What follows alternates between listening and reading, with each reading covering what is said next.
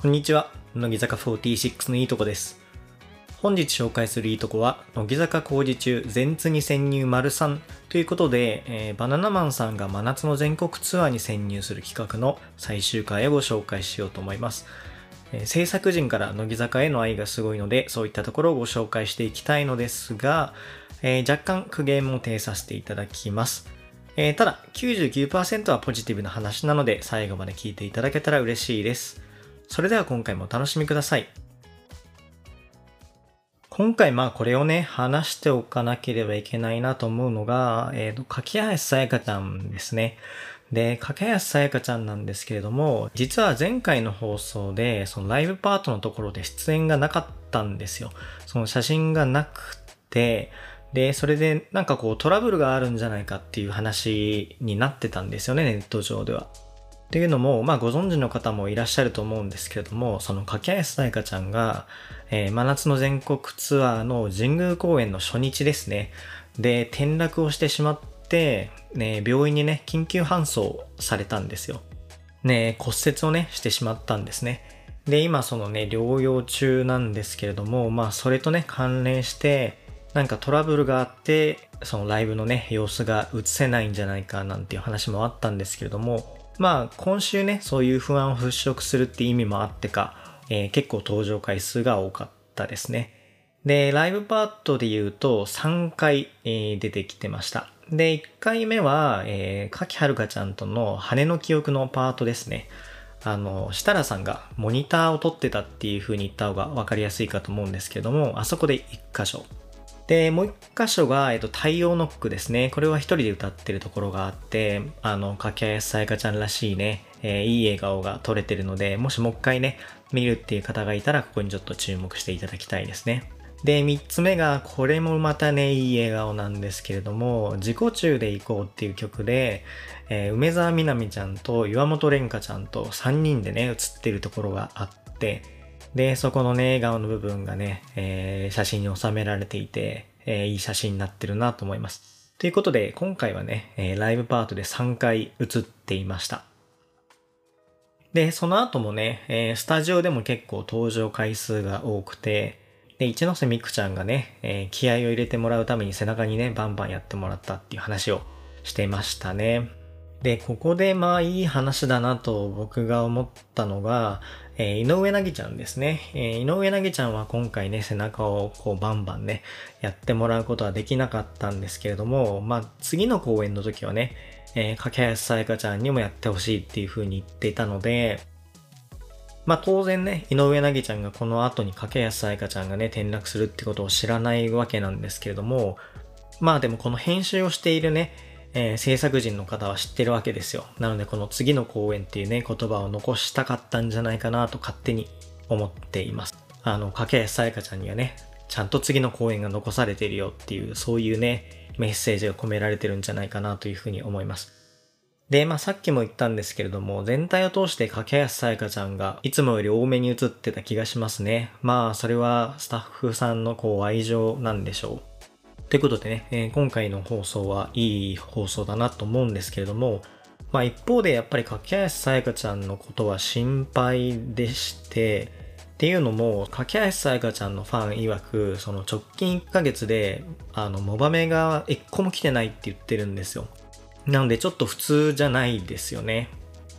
で、まあ僕はね、架橋さやかちゃんのモバメ取ってないので、正確なところはわからないんですけれども、まあでもそういう風に言ってるってことは本当に1ヶ月ね、モバメが来てないんだろうっていうことで、まあちょっとね、心配ではありますよね。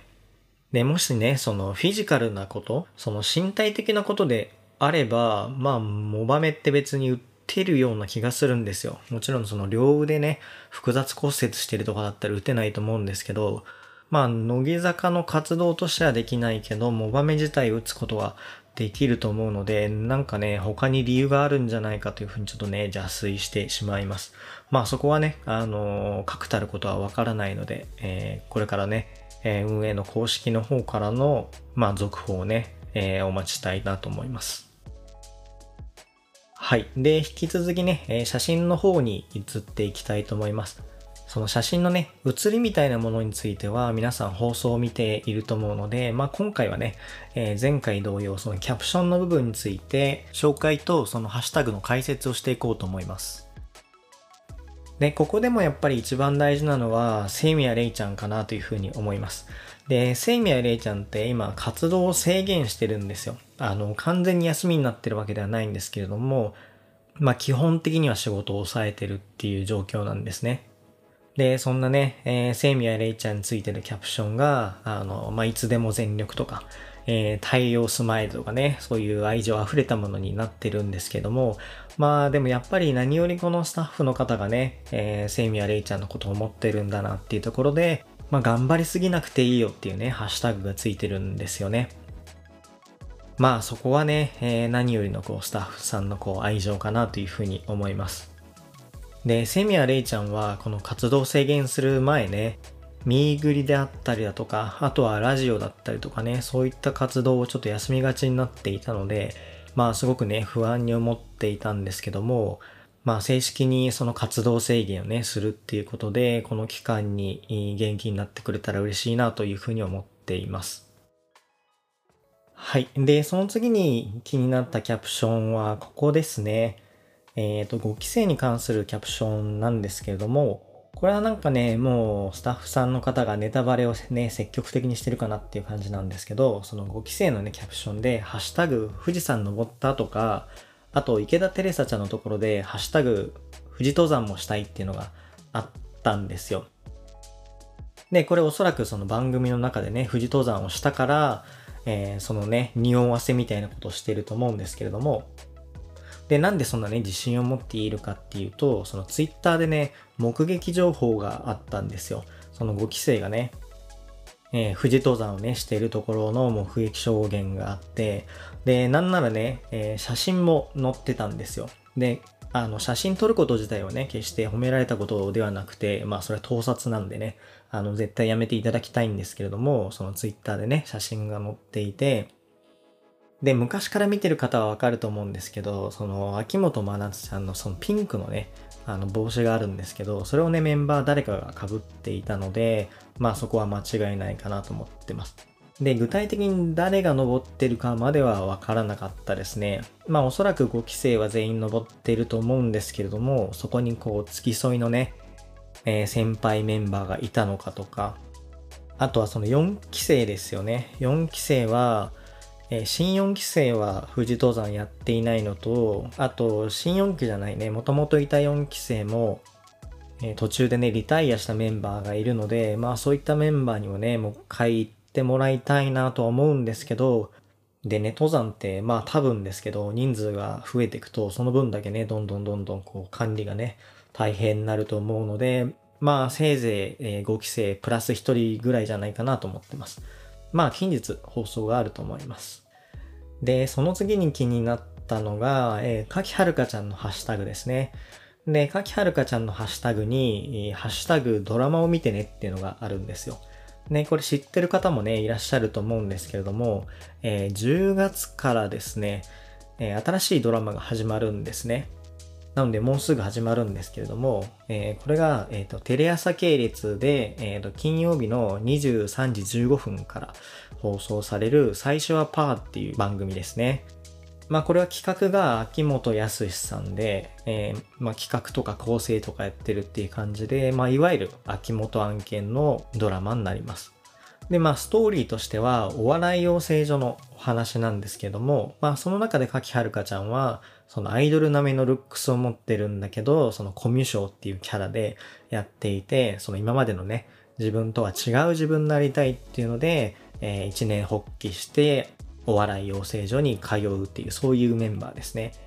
で、まあ、アイドル並みのルックスでコミュ障っていうと、まさに柿遥ちゃんじゃないですか。なので、その役がね、まあ、当て書きだと思うんですけどね。まあ、当て書きっていうのは先に役者さんがいて、その役者さんに合う役の設定をね、書くのを当て書きって言うんですけれども、まあ当て書きなんじゃないかなと思います。それかもしかすると逆で、えー、先にね、役を決めて、それにマッチするのが柿はるかちゃんだったっていうね、可能性もあるんですけれども、まあいずれにしろ柿はるかちゃんにはね、ぴったりの役なんじゃないかなと思います。で、引き続いて、バナナマンさんとの関係性ですね。で、バナナマンさんのところで、えっ、ー、と、ハッシュタグお客さんお邪魔してますっていうのがね、あるんですよ。で、今ね、バナナマンさんとの関係性っていう話をしたんですけど、この関係性が何かっていうと、まあメンバーとバナナマンさんとの関係性ではなくてですね、っていうのも、それ改めて語らなくてもね、関係性っていうのはめちゃめちゃ硬いっていうのは分かってるので、で、まあ僕がこの時に感じたのは、ファンとバナナマンさんとの関係性ですね。で、このバナナマンさんがね、注目されるたんびに、こう、ファンからね、拍手が起こったりだとか、あと、斎藤飛鳥ちゃんからね、話を振られると、あの、ファンの方がね、サイリウムを振ったりだとか、あとはね、最後の方でも話してましたよね。あの、ファンの方がね、ボードを持ってズッキンやってくださいっていうね、話をしたりだとかっていうので、まあバナナマンさんとファンとのね、関係性っていうのはいい関係だなというふうに思います。で、極めつけは最後のアンコールのところですね。まあ、設楽さんがステージに登ってたじゃないですか。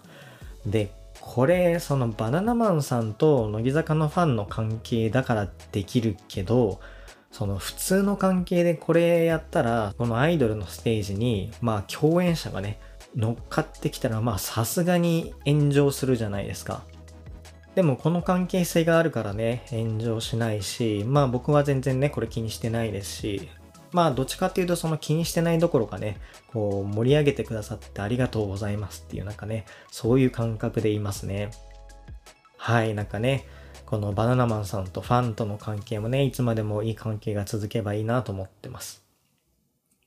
で、えっ、ー、と、楽曲の中では最後のところですね。えー、乃木坂の歌のところですね。で、まあ知らない方のためにサクッとね、お話をすると、この乃木坂の歌っていうのはアンコールのね、一番最後に歌う曲なんですよ。サイリウムを持ってね、みんなで歌うんですけれども、そこのところにハッシュタグ、みんな二刀流って書いてあるんですよね。で、この二刀流っていうのは当然大谷選手とかけてるんだと思うんですけれども、僕このハッシュタグ意外に大事だと思っていて、で、この乃木坂の歌ってメンバーの両手バージョンと片手バージョンがあるんですよ。その片手バージョンは片手にマイク持ってるので1本しかサイリウム持てないんですね。で、この両手バージョンはこのインカムみたいな、なんて言うんですかね、このヘッドセットっていうんですか、顔のところにつけてるマイクがあるので両手でサイリウムを持てるっていうね、そういう演出なんですけれども、まあ圧倒的にね、この両手でサイリウムを持つ演出の方が綺麗なんですよ。で、今回ね、放送されたのは札幌ですけれども、で、僕が行った神宮でもね、あの、同じく両手バージョンだったので、まあおそらく今回のツアーはね、全体としてその両手バージョンで行くっていう演出だったんじゃないかなというふうに思います。なのでね、えー、これからライブ行くよなんていう方はね、その乃木坂の歌で両手バージョンが来たら、あーラッキーって思っていただいていいんじゃないかなというふうに思います。で、えっ、ー、と、冒頭でちょっと言った、その苦言をね、呈すっていうところなんですけれども、これが何かっていうとですね、自由の彼方っていう曲があって、で、この自由の彼方で写真で撮られたのが4人いてですね、えっ、ー、と、坂口珠美ちゃんと佐藤楓ちゃん、えー、弓木奈緒ちゃんと、えー、神奈川さえちゃんですね。で、この時のキャプションっていうかハッシュタグが、えー、ハッシュタグ、坂口以外岩登りましたっていうね、そういうハッシュタグなんですよ。で、これはどういう意味かっていうと、まあ、最近の乃木坂工事中見ている方はわかると思うんですけど、そのヒット祈願で、えー、その岸壁を登るロッククライミングをやるっていうヒット祈願があって、で、そこで坂口珠美ちゃん以外の3人は登ったんですよね。で、このキャプションが何とかけてるかっていうと、おそらくですけど、坂口珠美ちゃんの、えー、初期の頃のね、挨拶とかけてるんじゃないかなと思うんですよ。で、この初期のね、えっ、ー、と、挨拶が何かっていうと、えー、坂口坂道上り坂、たまにはたまみと登ってねっていうね、初期の挨拶があって、あの、ブログとかでもね、書いてるんですけれども、多分ね、これとかけて、えっ、ー、と、岩登りましたって書いてあるんですよ。で、これがね、結構きついなと思っていて、で、これなんでかっていうと、その坂口珠美ちゃんだけね、えっ、ー、と、岩登ってなくて、他の3人が岩登ってるっていうのは、ヒット祈願っていう話をしたじゃないですか。で、ヒット祈願ってことは、つまり3人は選抜で、えー、1人、坂口珠美ちゃんはアンダーだったんですよ。で、これがね、坂口珠美ちゃんじゃなかったらまだマシだったのかもしれないんですけども、えっ、ー、と、坂口珠美ちゃんっていわゆるボーダーのメンバーなんですね。えっ、ー、と、選抜に上がれそうだけど、アンダーにも残りそうってギリギリのラインのところにいて、で、30枚目のシングルでは、まあ、坂口珠美ちゃんが上がれるんじゃないかって言われてたんですよね。で、言われてたんですけれども、選抜に上がることができなかったっていう背景があって、で、それもね、このシングルで上がれなかったっていうだけではなくて、